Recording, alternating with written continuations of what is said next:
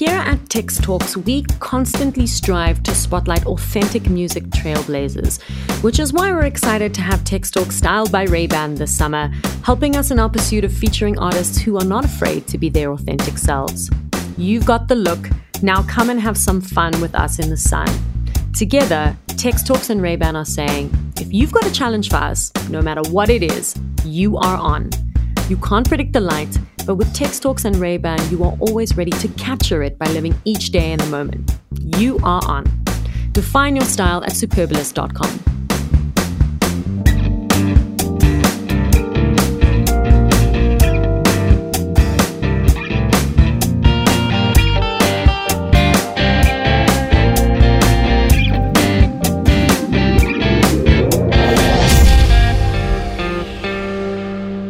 Hello and welcome to Tex Talks.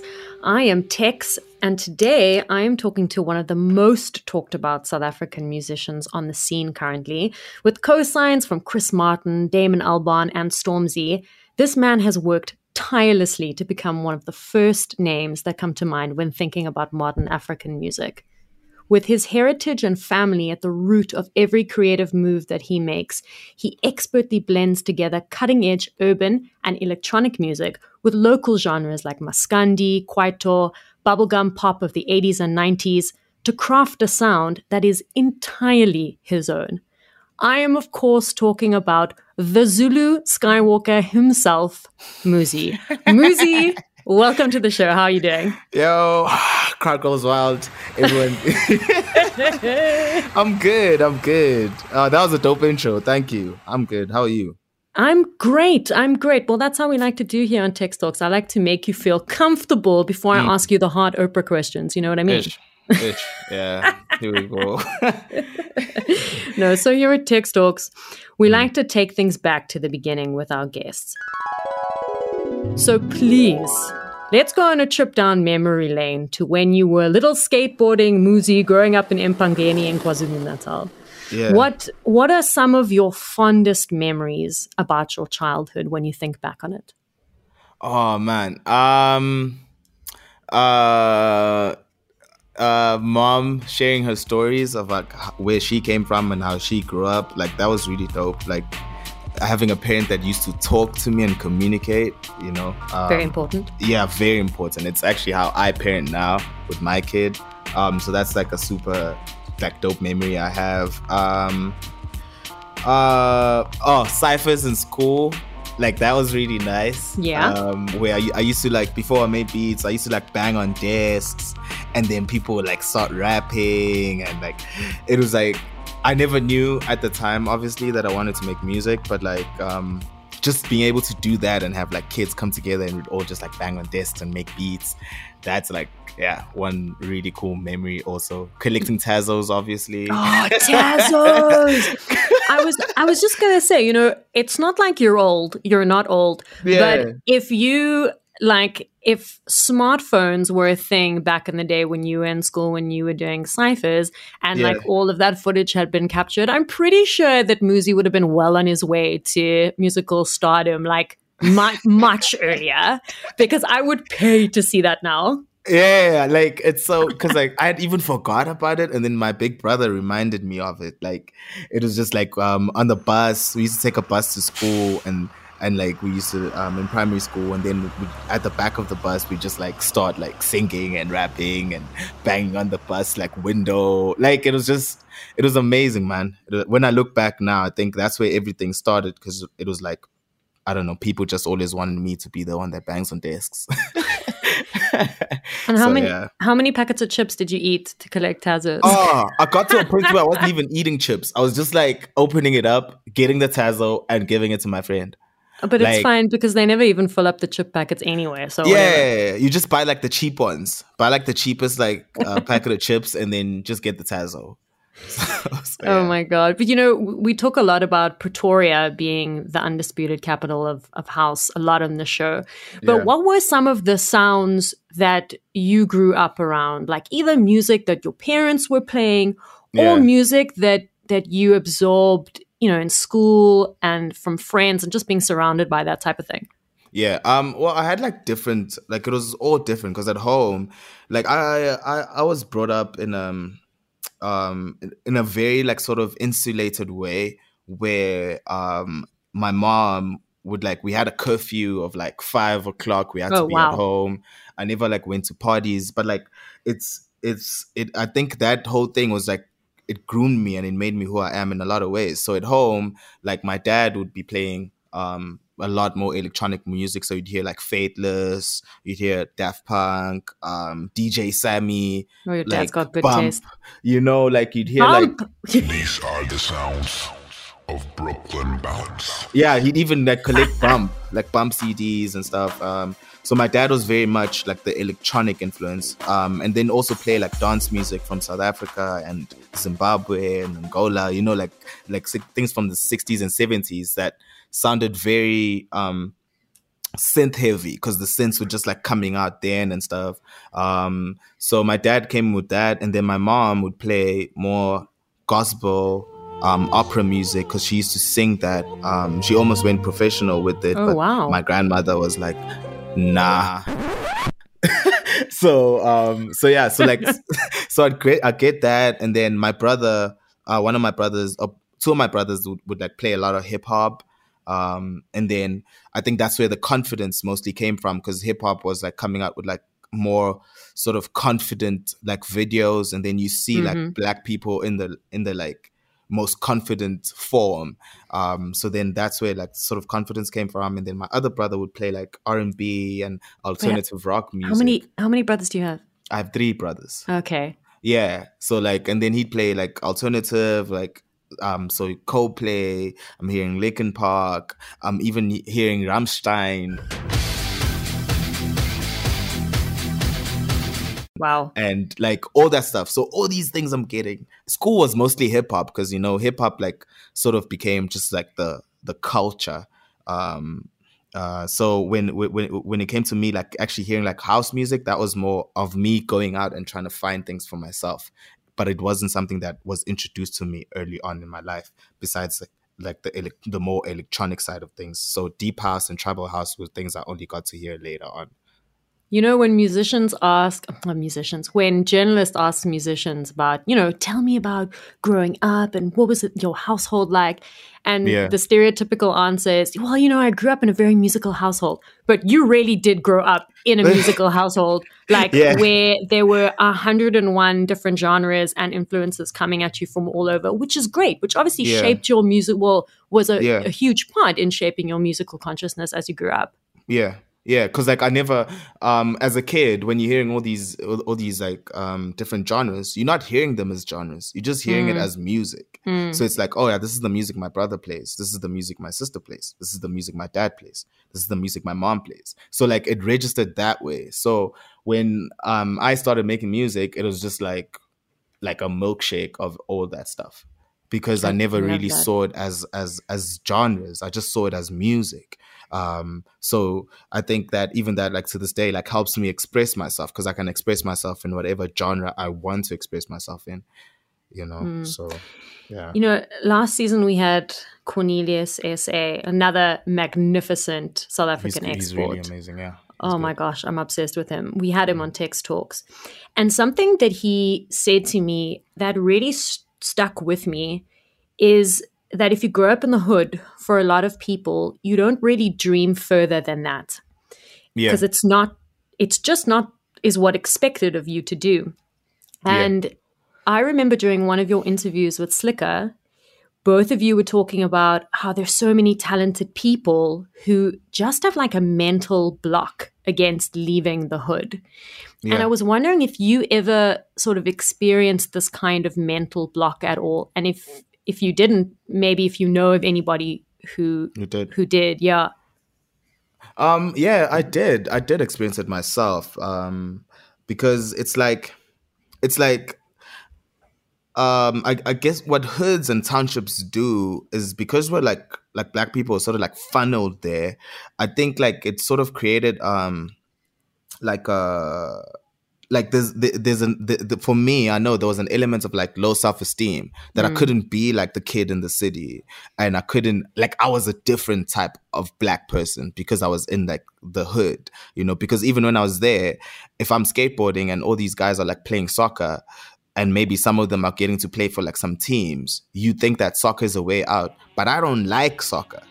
So it's like shit I, I i really don't have um any way of getting out of here. Because even with the music that i'm making it's not the music i'm hearing from everyone else in the hood. Like i'm weird. I'm an outcast. You know? So it's like it's like with all of that like I, I literally used to get stopped by people's mothers telling me that i shouldn't skateboard. That like i shouldn't do what i'm doing. Um it's why i'm so like like my skin is thick. Like i used to hear that as a kid. All the time people telling me what i couldn't do you know? So um but the mental block of not being able to get out of the hood like was a real thing. You know, I remember the first time I left um Empangeni to go to Durban to visit my cousins. And then um I was like, yo, yo, there's places this big. you know? And I'm like probably like nine at the time. And I'm like, yo, this this building's this huge, you know? Um And, also, it's Durban. I mean, yeah, you know, it's Durban, and it's like, and, and then you start telling yourself that the that the beach in Durban is is way different than the beach you have there at Richards Bay in Empangeni. So it's like it's like all those things. There's it's almost like there's an invisible gate, man, at the at the end of the township when you're going from the Mm. township into the town. It's like you must always come back here, you know. Um, So, what happened the first time you went to Joburg? If you thought Durban was cool, Yeah, like the first time I went to Joburg, people are giving me all this advice, like, yo, don't look up. They're gonna see that you're not from there. Don't look at the buildings. Like they're gonna steal. They're gonna take your money. Like Joburg is a crazy place. So like I'm coming through with with this like sort of like which I love, but like farm mentality, you know, where it's like, yo, I gotta stick by myself. Um, can't people in Joburg. Remember how the city was built. People came here for money, not for Mm. like friendships and Ubuntu and all those things that you're brought up uh, like on kind of don't work in Joburg. So I come through with that mindset, you know, it's like, damn, like, so you, I really can't trust nobody, you know, but my whole life I was, I was, I was brought up to trust people and be kind and all these things. So, um, it was hard. It's still hard adjusting to this place even now, you know, because it's You know- it's different. you know, I was very interested to find out that, you know, you were well on your way to becoming a doctor when you dropped out of medical school Yeah. and then took a massive leap of faith and relocated to Europe. But bef- before we talk about Europe, yeah. I read that you became a producer. Before you became a producer, you were Yeah. a rapper. yeah. So talk to me about your days of being in a, a, a rap group called Witness the Funk, Muzi. yeah. Um, like, were you only rapping? Are you like rapping and making beats? Let's get a bit nostalgic here. I wanna I wanna know about Witness the Funk Muzi. um so that's how i started making music was writing music so like i used to write like raps and stuff and um i'd write for like other like rappers in my school if if we had like a battle or whatnot i'd write for them and then they'd go and like like win or lose whatever but they'd go and and and rap those things as if it was their own rhymes so i used to do that You were a mad And- ghostwriter even back then. Yes, I was ghostwriting.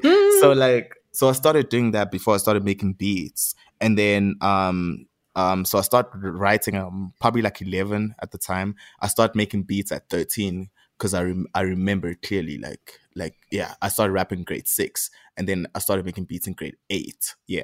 So so um so then when when I was doing that but like it was it was I wasn't confident at the time um, so throughout high school, I wasn't really playing people my beats. I was just like making them. And then we formed a group called uh, Witness the Funk in Varsity. Um, and in that group, we had two guys that were primarily rappers, well, three guys that were primarily rappers, and then two producers. And even though I was producing, I was still like, I would still like put on a verse or a lyric or like um, a chorus or something. And then one of my friends that was there was really good at rapping. And then I started feeling like if I continued rapping, it would take away from him, Mm-hmm. you know? So I was like, you know what? I'm just going to fo- focus on producing. Um, but you can rap because you're actually the good one at rapping. Um, and what then, a homie! You just wanted to let him shine. yeah, you know, and then so so so I just let him do that, and I just focused more on like sounds and um, yeah, doing my weird like singer rapping, whatever that, whatever it is that I do. I don't even know, but yeah, so it came about that way. Like I started rapping, and then I was like, hey, let me just I like sounds more. Mm. Yeah. And then and then just so I get the timeline correct, give me a brief recap from leaving Witness the Funk to starting studying medicine to deciding Yeah. no this isn't really for me and then not only dropping out but then deciding to completely relocate to Berlin. Like Okay. wh- what what was that deciding factor also in moving to to Berlin? Okay, so 2008, I finished school. 2009, I go to varsity. We start a group called Witness the Funk. Um, 2010, I quit rapping and I try to focus on on on, on making beats. Okay. 2011, I meet John, but John doesn't want to manage me. But anyway, I've already decided that I'm dropping out at the end of this year because my bursary was a three year bursary for a five year degree. You got a bursary to study medicine. Yes. I mean, that's isn't that like getting smart, a but that but She- that uh, shit is gone now. You still are super smart. to get a bursary to study medicine, that's like getting a golden ticket for Willy to go to Willy Wonka's chocolate factory, Muzi. That's mad.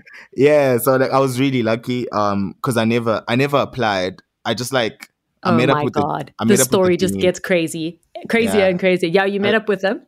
I I just went to the dean and I showed him my report card. Okay, so you, like, you must have gotten like what, I like a ninety-five percent aggregate.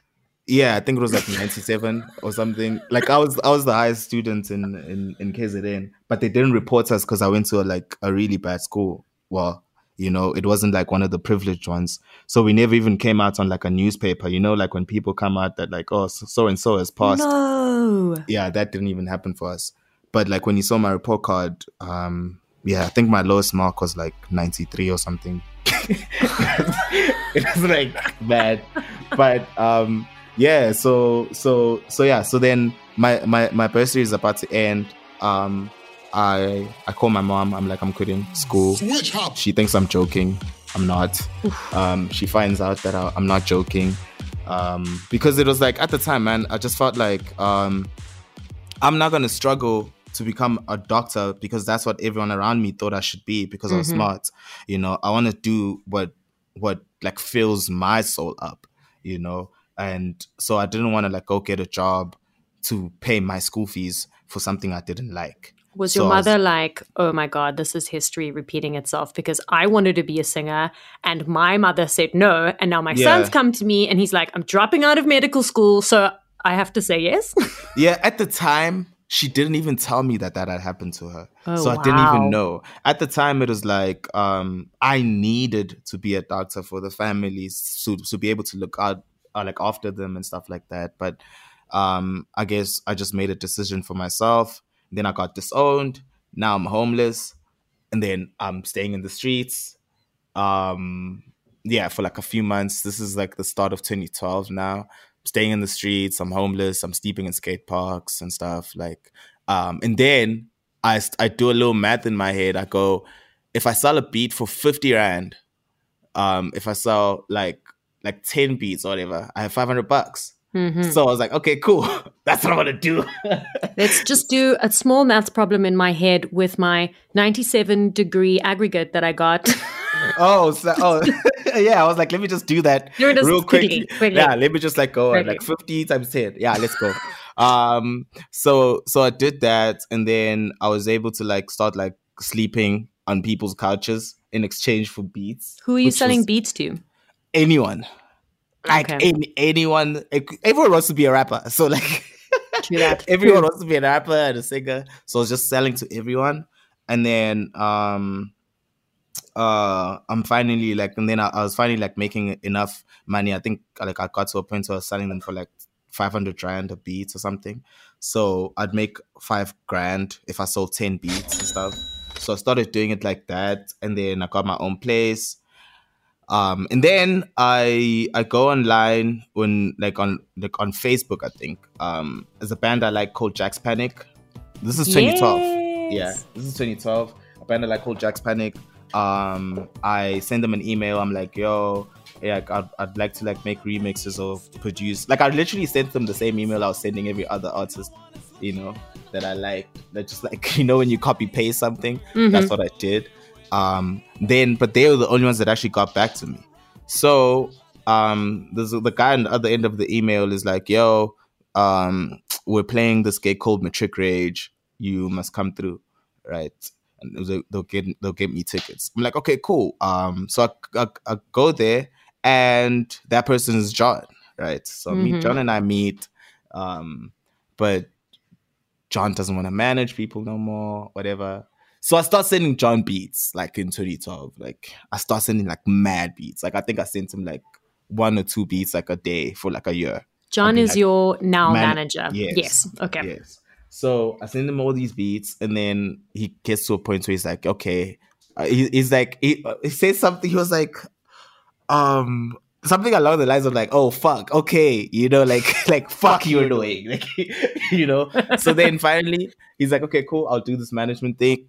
Um, then we start like going around ideas. At the time, I'm I'm I'm still in like my producer head, so I'm sending him what I think he wants to hear you know, instead of sending him what I want to do, right? So I'm sending him all this stuff, and then um, I finally send I send him a remix of a an LMFAO song, and then he replies, he's like, "Yo, is this is this like the sound you want to do?" Because that was the first one where I'd actually like mixed um my home and where I'm from with electronic like instrumentals and whatnot. Then he's like, "Is this what you want to do?" I'm like, "Yeah," and then that's how Muzi's is born right? At this Mhm. time, I'm making beats on my friend's laptop. So I'm saving all my beats on like DVDs. Um, I make a beat, I put it on a DVD or like a CD that's like rewritable. I put it on there. Um, and then yeah, that's how so I don't have a laptop. So the first thing John does for me is he gives me a logo and a laptop. Like that was like one of the first things we ever did. Smart So it's like, man. okay, cool. Yeah. So then from then on, 20, 20 that's 2012, 2013, uh, I start DJing um, um, because I, I didn't like the dynamic of working with artists and having to wait for artists. Artists don't pay producers. And I think everyone knows that. So like um, I didn't like that dynamic anymore. So I was like, I'm gonna be my own artist. So then I start doing that. I start DJing. 2013, I play Rockin' the Daisies ah, this thing is real. You know, I start feeling like it's it's something that actually that can that can actually happen. And um, yeah, 2015, I get my deal with BMG, and then now I like we have like a bit of money. Then we're like, okay, what do I want to do with this money? Am I gonna um, buy a Merc? Am I gonna get a big mansion? Am I gonna get like um, I don't know, like a diamond necklace? And then we literally went on like online and was like best place in the world for electronic music. And so it was me, John, and John's sisters. And then they tell us, they're like, yo, apparently Berlin is really cool. So we're like, okay, cool, we're going to Berlin. And then yeah, I leave off.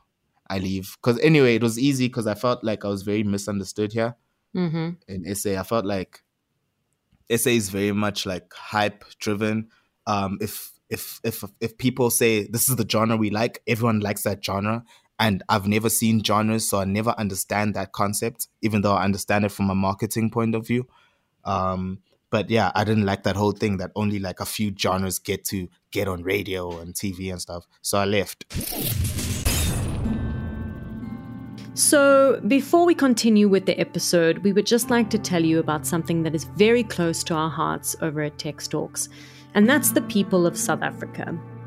During these unprecedented times, those who are the most vulnerable have had to shoulder an almost impossible burden the daily struggle to find food. The never ending lockdowns have made an existing situation worse, with those in need struggling to find a solid meal. Enter SA Harvest. SA Harvest has a mission to help feed the estimated 18 million women, men, and children who go to bed hungry each day in a country where an estimated 10 million tons, or 28 billion, yes, that's billion with a B, meals of fresh food go to waste each year.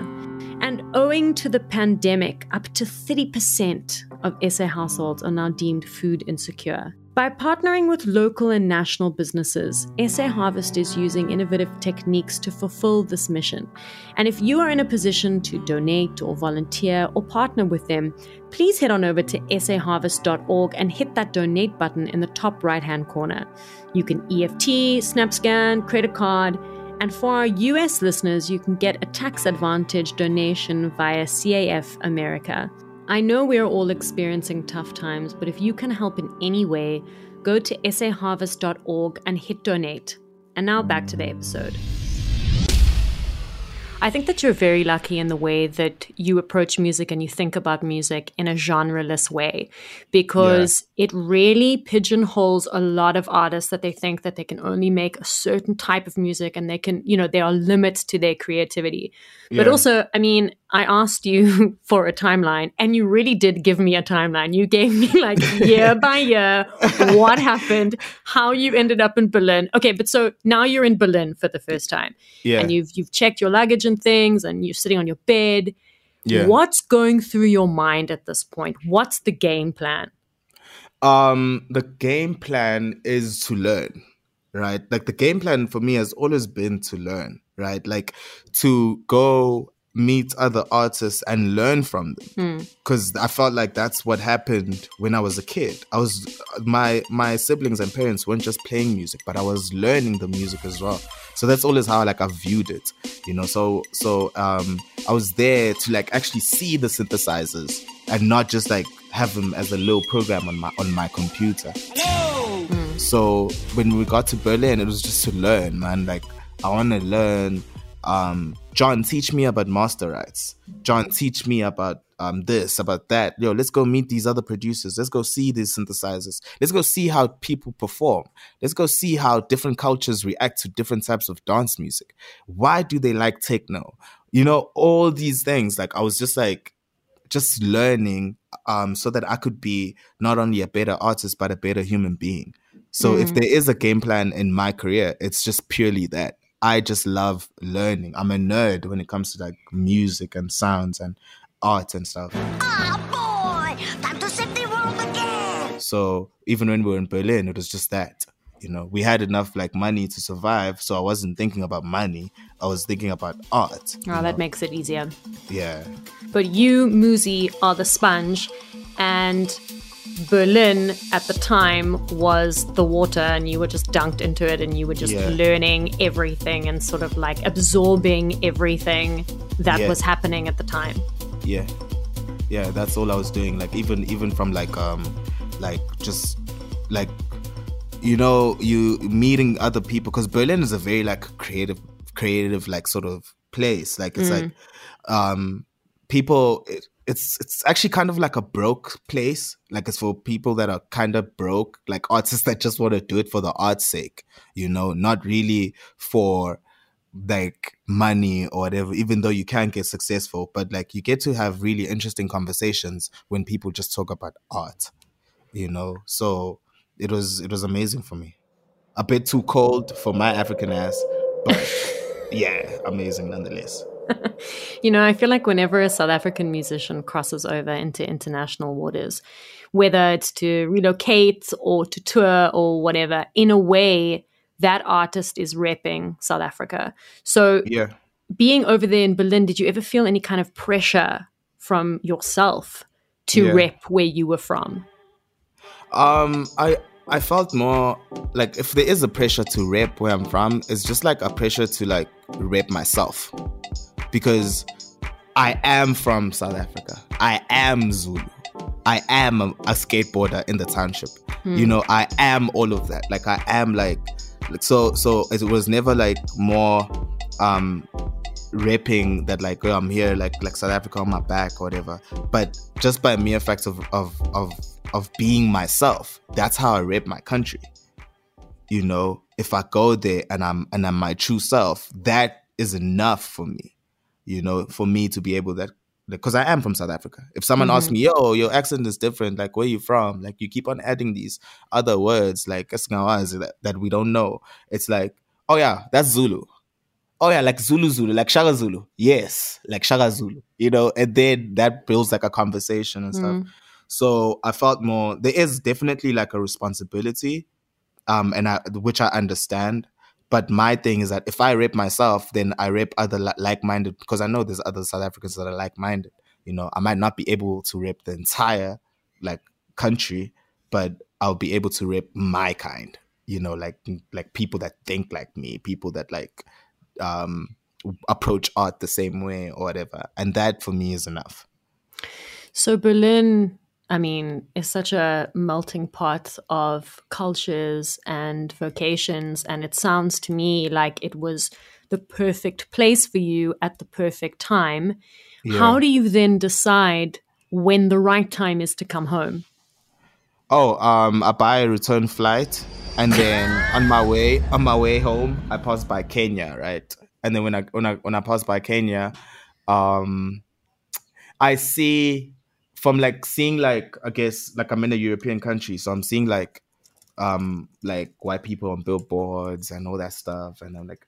Um, John and I are counting how many black people we see in a day and all that stuff. Like it was like it was it, it got a bit sad, but then when I went down to Kenya, I'm seeing like like black people on billboards and all that stuff. I'm like, oh shit, this is so cool. So I make Zenzile the song then, you know. Um, and then I, I get back home because I was coming here to see my family. It's like to visit my mom. Get back home, my mom starts like replaying me some of the stuff that she used to play me as a kid. I'm seeing my old friends. So like I don't know, just like we John and I have this had this conversation, and then I was like, man, I ain't coming back, bro. Like it's too cold there. So I I literally left all my shit like in Berlin, like everything. We left like just left it there. My studio, everything. I was just like, man, um, it's been good, but I need to come back. I need to come back and do music for people that I can see, like here. These are the Mm. people I need to do make music for. It's cool to be in Europe and stuff, but I felt like so detached from home that like me not seeing the people I was trying to inspire just like really fucked with me. Mm. Um, so the last six months of my two years there was like pretty hard. And then when when I when I got back home, I was just like, man, nah, I'm gonna stay. You know, I want to be close to moms, and Mm. um, yeah. So yeah, that's how that happened. And Very then impulsive. your first release after you got back was Afrovision, am I right? Yeah, so I released Zenzile and then Yes. Afrovision. Yeah. Because I feel like Afrovision is such a great representation of who you were, well, who you are as an artist, but where you were in that specific space in, yeah. I think it was 20, 2018, if I'm correct. But I feel like you took all of your experiences and influences that you heard, you know, when you were on tour in the States and when you were in Berlin and Yeah. in the UK, and you blended them with everything that you grew up with uh, everything that you grew up around that you told me about earlier, and everything that makes you South African. Would you would you say that Yeah. that's a fair assessment of the of the sound of the story behind the album? Yeah, yeah, I think it is. Um, I think it is um, a very um, like honest way of looking at it because that's what I, I had become. You know, like all my I, I've become like all my influences, and I've heard them so many times that it's got to a point where I'm able to make my own thing out of that you know? So that's what happened with like afrovision. It's literally that's what it meant. It was like a vision i was having of like son the south african sonic because i was i guess privileged enough to be able to travel the world and lucky enough to be able to travel the world and making all these dots. Because remember i'm still learning right? So when i'm Mm. hearing chicago house i'm hearing S- south african deep house i'm like and i'm hearing kwaito in there and Yeah. I'm like, oh, so this is where this comes from. This is where this comes from. Um, when I'm when I'm in Kenya and I'm hearing traditional drum beats there, I'm hearing like Zulu vibes in there. I'm like, oh, so I'm connecting that dot, you know. So like I'm doing all these things as I'm traveling. So it just got to a point where, as as the music sort of started reflecting that as well, You know, like the four to four thing with me about being like into techno and and figuring out about like Detroit house and techno and about like Derrick May and all these guys that like were doing it in the 80s and stuff. I'm like, whoa, this is so interesting. So yeah, it was just mixing all that up. You know, there's this really interesting wave of South Africans who are changing the game globally and and repping SA in the process. There's, I mean, there's BCUC, Msaki, mm. Sun-El, Tulo, Ami, and obviously you as well. Um, and I feel like what differentiates all of those people that I just mentioned, including you, is that they're taking their own signature they're making their own signature sound like they're blending it with other sounds and they're modernizing south african music so yeah. i mean i think it's very interesting because you're known in c- certain musical circles as the zulu skywalker i love that nickname yeah but, i love it too but i think i mean uh, the at its core it like it reiterates this idea of modernizing our stories yes and and i and i get I mean, from talking to you today for the first time ever, which is actually it's it's it, it's I, actually I, wild. It's so it's so wild because we've known each other for so long and we've been communicating yeah. forever. And I can't believe this is the first time we're doing this. But anyway, sidetrack. Um, but now that I'm talking to you, I I get the very strong impression that this is what you want to do with your music. You want you yeah. you want to modernize these these stories and these sounds that yeah. that have that you've grown up with. Yeah, like it's it's it's it's to it's to bring it to the now, right? Mm. Right here, right now. And without making it this like um this sort of idea of like Afrofuturism. Like the only reason I don't kind of like that is because it says that like Africa is dope in the future. Mm. But we're actually doing this now. you know what I'm saying? So exactly. it's like it doesn't make any sense. It doesn't make any sense. Maybe for like a, a Western audience, it does that. Like, oh yeah, Africa is gonna be dope in the next ten years. But we live, we, we like we live here. So it's like for us, it's now. I know dope artists now. Exactly. Also, you know? the, the eyes of the world are in Africa now. Yeah, it's now, right? So like for me, like it just became very clear that the the keys to like like our present were were were were, were in the past. Because these guys that did things in the past like never really got the same opportunities as us to travel as as as as as, as much or to be on the internet or to have um some level of influence over like uh, a multitude of people. So like being able to do that for me was like yo we need to tell these stories even mm. when you tell them in our own way so that someone can stand on my shoulders you know like because there's there's so many things that happen with like african art and music where there's like these gaps right? And we're never able we're never able to like join them. We're never able to like form a bridge. So i see myself as a bridge right? But a bridge is there for people to like move from one place to the next. And if i'm that person and if espacio dios is that person and we all come together and become that bridge then the next generation can actually walk on that bridge to something better. You know, I, I hope that somebody writes a thesis about you one day and they use that quote in their mission statement because that was some deep shit. Okay. that was amazing. I'm going to remember that forever. But tell me about that nickname, the Zulu Skywalker. Where did you get it? Um, uh, it was it was a play on Zulu, like the actual name, meaning like because Zulu means like the people. It also means the language. It also means the sky, right? So it's like people of the sky, Zulu people, like Abanbe Zulu, right? Okay. And it also means lightning. So it's just a play on that, and then obviously with my sort of obsession with like stars and the galaxies and stuff like that, and the universe, it's sort of like also a play on Luke Skywalker. Mm-hmm. There's something alive in here.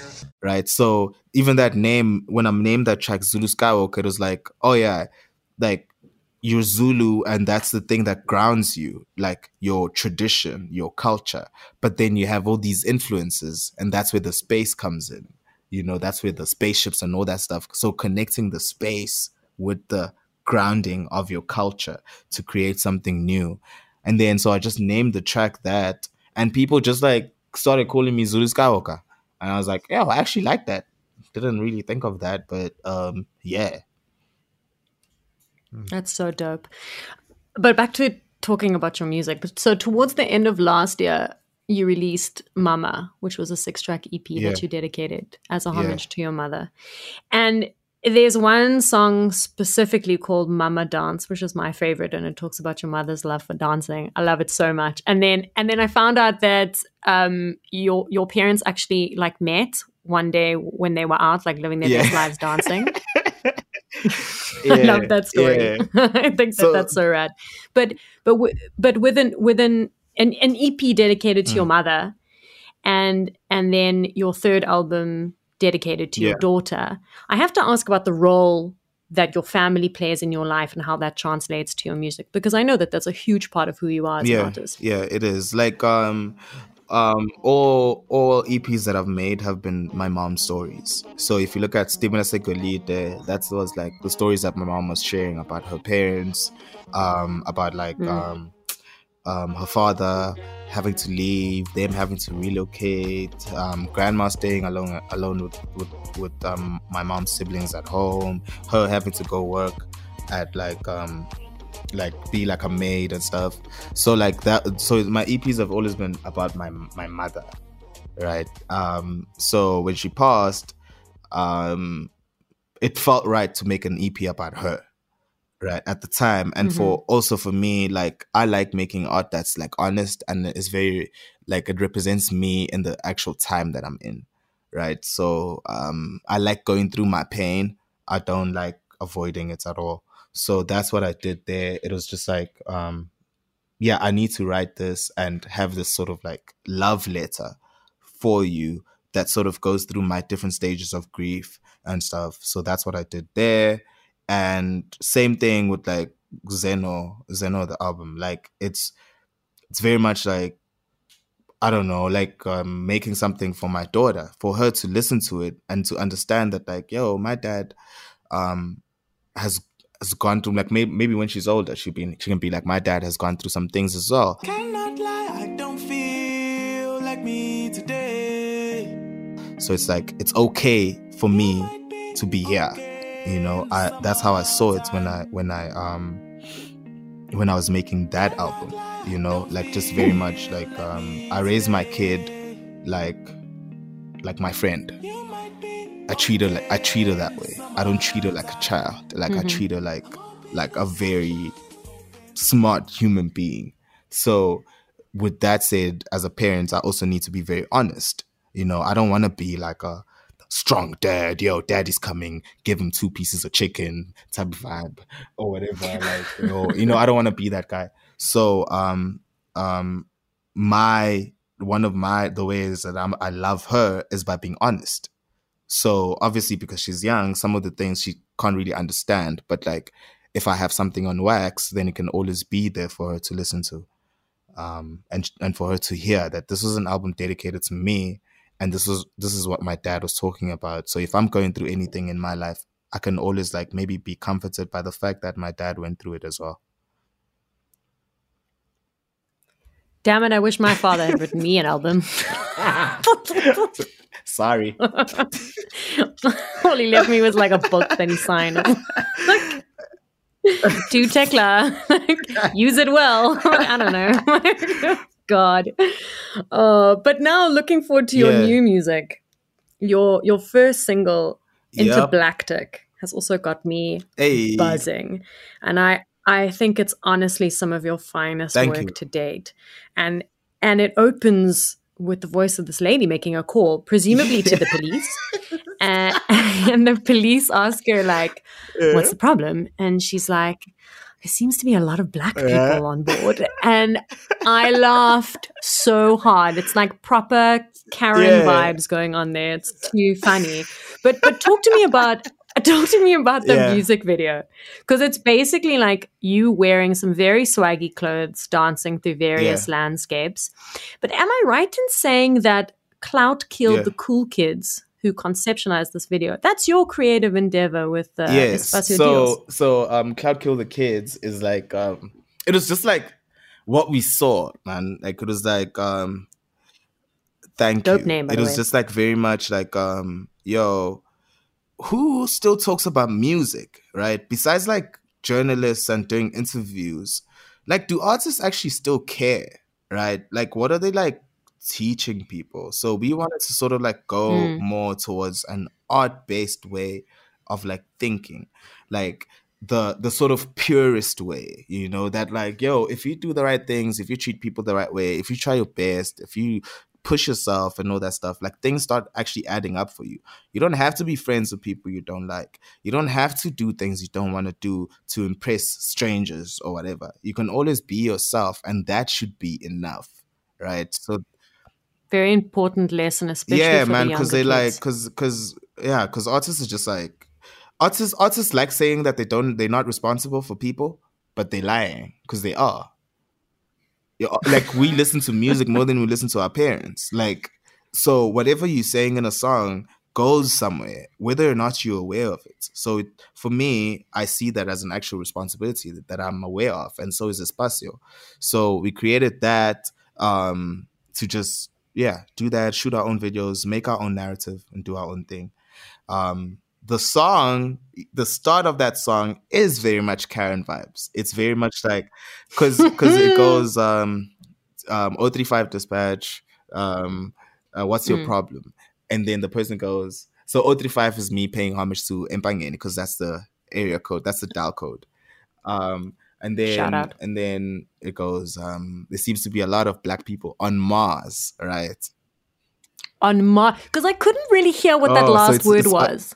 so so On so yeah so it's like on mars right? And the idea behind that is that even if black people were to leave and go to mars like we still have people complaining about our blackness right? so i thought it was just like funny and stuff um and then yeah so i did that and the whole song is just about like believing in yourself um and just being yourself like regardless you know How different is it being in the driver's seat of executing your own music video as opposed to working with somebody else? Um, I think before when I was like co-directing and stuff, I'd also be scared to say things because I was like, "Yo, I paid you so much money, so obviously you know more than me." And as much as that was true, like they couldn't know my vision of it. So now it's very different because like we literally create these things like frame by frame, like from scratch. We're like, no, this is how we want it. Like, no, we will like intentionally do something that looks this way because that's how we want it. You know, without being scared or without being told that, oh yeah, there's a technical thing here. Oh yeah, you can't shoot like that. Oh yeah, you can't, you know, this is not a, allowed in filming industry or whatever. And you're like, all right, man, fuck that. Like we're just gonna do what we want, you know. So, so it was literally, yeah, just like one day, um, we had budget to shoot a video, and we were like, man, let's just buy our own equipment and do this shit. Like, and because um, Espacio and I are very similar in that, like, we don't mind failing publicly. You know, like my my shit doesn't have to be perfect. Like, I don't care because for me, it's just like about expression. So if visuals are the way that I'm trying to express myself as well as as my music, then that's what it's gonna be. Should you like it, cool. Should you not like it, cool. I don't think that you've quote unquote failed publicly, but I think that that mindset probably comes from your thick skin Yeah. as a kid, you know, and people telling you things and you're like, ah, Yeah. whatever, you know, I am who I am. This is how I'm going to roll. Like, get on board or just. yeah, man. It was it was because it used to hurt me as a kid, you know, because I was like like no one wants to be called like weird or awkward or whatever. You just want to be like yourself, and then. I go back home and my mom sees me as this like perfect person, but I go outside into the world and all they have to do is like all they're doing is calling me names and all that stuff. Like, you know, so it got to a point when it was like, you know what, man, like, yeah, whatever, bro. Like, like cool, dog. Like, I, I still don't like soccer. You know, like I still like whatever you say to me. Like, I'm still not gonna do what you're saying because I'm following my heart. You know, so yeah, maybe it's maybe it's that. You know, if I could go back and tell my younger self, like high school, anything, I would probably tell her to embrace her Yeah. weirdness, to embrace the things that I thought made me strange, because fast forward 15 years, and those are the things that have given me my very Yeah. great career. And those are the things that distinguish me from everybody else. So, like, lean into Hmm. your weirdness, lean into your quirks, and maybe a decade down the line, that is what's going to Yeah. set you apart. And Plus, like it's also Yeah. like it's primary school or high school. It ends, man. Like you know, like it Exactly. ends, and um, you get to go out and live your life. Like, like to to make people that have like talk shit about you when you were a kid to continue to have them live in your head long after that they've moved out of your life. For me, is a waste of my life. I ain't gonna give you that airtime. Mm. So like, yeah. By the time I reached like high school and stuff, I was already just like, yo, man. Oh, is that what you think? Cool. cool, bro. cool story. Yeah, cool story. man. You know, so yeah. Uh, but I also spotted a very cool Jägermeister gold chain in your music video. And I know, yeah, it's so dope. And I know that the brand has been a very huge part of your journey from the beginning. Tell me what the support of Bia Tehran and the team at Jägermeister South Africa has meant to you. man it's years. been it's been great because like um just just like to meet people that allow your weirdness to shine you know is great Mhm. because you start realizing that like it's actually not weird it's just different you know to call it weird is a bit dismissive of its brilliance you know so like when people like beer come into play and stuff like it was really cool for her to support my show so i was like yo i want to do shows but make them free make sure everyone can get there you know like so it's been it's been amazing to have people like support us that way you know Yeah, I mean, she's also been a huge supporter of Yeah. Tex in the City and of me personally and things that I've done. And she really is such a great trend Yeah, yeah, yeah. Um, in terms of like looking at something and going, okay, cool, that'll work. But then she's also so open to collaborating with you on Yeah. your ideas. And you know, she she's not like other brands, no names mentioned, that will like force a brand vision on you and force Yeah, you yeah, to yeah. do something. So I feel like the brands that you work with, especially like Vans and, and Nando's, I, I feel like you you're very lucky in the fact that they kind of to me from an outside perspective it looks like they just let you do your thing yeah. um because because of the synergy between yeah the it's two of you. it's the um, it's attraction ver- versus promotion right? So if you continue to like promote yourself and i've learned this through trial and error but like the constant like wanting to promote yourself and knocking on doors and all that stuff as much as that has a thrill like the real thing that worked for me is i worked on myself so much that i started being attractive right? And then when Mm. brands come to you or when people come to you in general like when they come to you the leverage is completely different than when you go to them you know? So oh so god it's so like so it's like yeah. I just work on myself right? Like and and over time like these people like started believing in me and seeing the vision and then they just let me be you know at first it all looks fucking hmm. crazy you know and it's like yo yo why don't you just do what everyone else is doing whatever but like as you start to understand the vision i have you realize that it's bigger than me it's bigger than Espacio and John. It's a it's an idea that we're sparking that hopefully gets to go into other African kids' heads that they can be whatever they want to be. And I'm not just talking lawyer, doctor, like, you know, just creatively, that you don't have to box yourself in, you know, like, um, so when you start finding people and brands or whatever that see that, it's like, oh man, I'm actually doing something right in my life, you know? you know that it, if this music thing doesn't work out you could become a life coach Oh right? shit. That shit life coaches don't fucking work. Like I'm fuck life coaches. oh my god! Or you could become one of those like inspirational shamans because everything you say, I'm just like, yeah. Oh my god, you're selling me on like everything. oh, thank you, man. Thank you. Like I, I don't know. Like I'm just I'm just like that- I think that's another thing that um I've been lucky to have like with my upbringing. Like my I've I've realized that with, even with my mom's teachings or John's teachings or anyone of my friends is that when you become a better person, you become a better artist. Like at a, you know, so like Mm. as long as you work at that, like everything else sort of also starts flowing. So I really like work on myself. I read, um, I do all that stuff. Like it helps me become a better father, a better friend, and everything. Like, and then when it's time for the music to flow, it just flows through because my pillars are like fine. So hence, I probably might sound like a life coach or whatever. It's still all tr- trial and error, and I have a lot of like things to learn. But at least I'm trying to fix it. Like I don't have excuses. Well, talking about music that flows, your current single, I Need That, featuring The Temple, is a proper dance floor banger.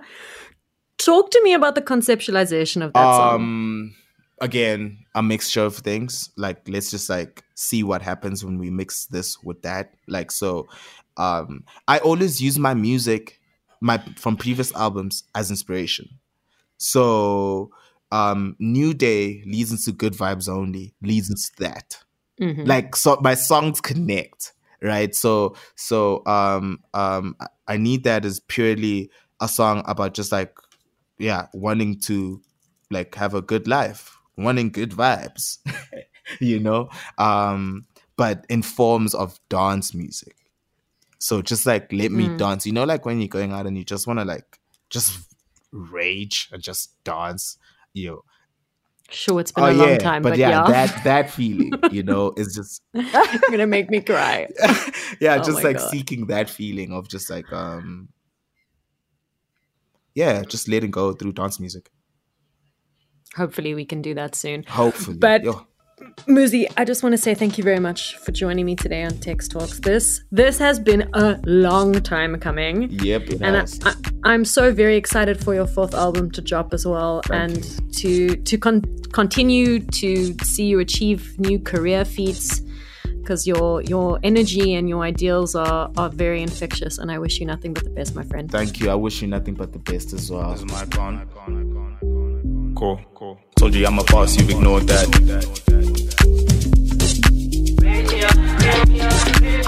How's that for a throwback? Tell me what you really wanna do. Picture perfect, I enjoy the view. Red lips, kinky hair, black skin, free as hell. Love it, oh move over.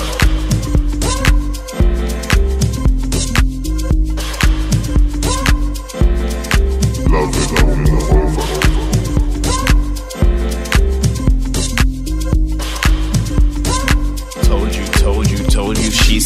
teach me how to skywalk. I was like, nah, ang fun. Mama left me with some extra sauce. Integrity intact, black skin, free man, love it, oh move over.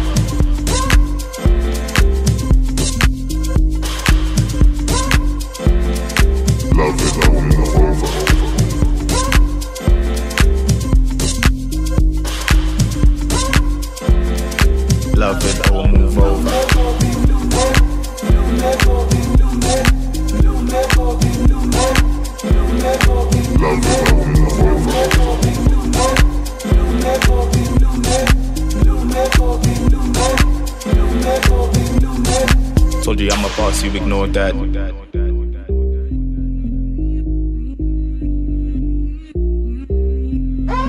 Tell me what you really wanna do. Picture perfect, I enjoy the view. Red lips, kinky hair, black skin, free as hell. Love it, oh move over.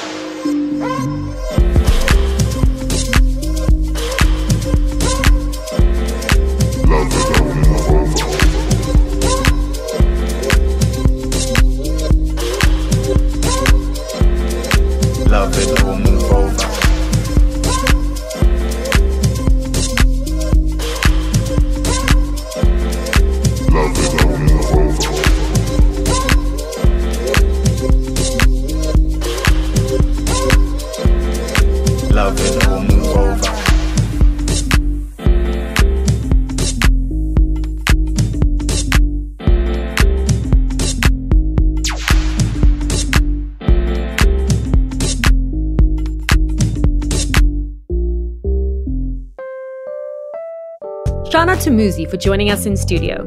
Thanks for joining us for another episode of Tex Talks. Be sure to check out texttalks.com for more episodes. Don't forget to subscribe to our podcast on Apple Podcasts, Spotify, Castbox, or listen to Tex Talks on all good streaming platforms. Also, a huge shout out to Tom's, the only music store, for being the most incredible technical supplier. From myself, Tex, our producers Jonathan Ings and Matthew Lewitz, and our research assistant Al Clapper, catch you on the flip side.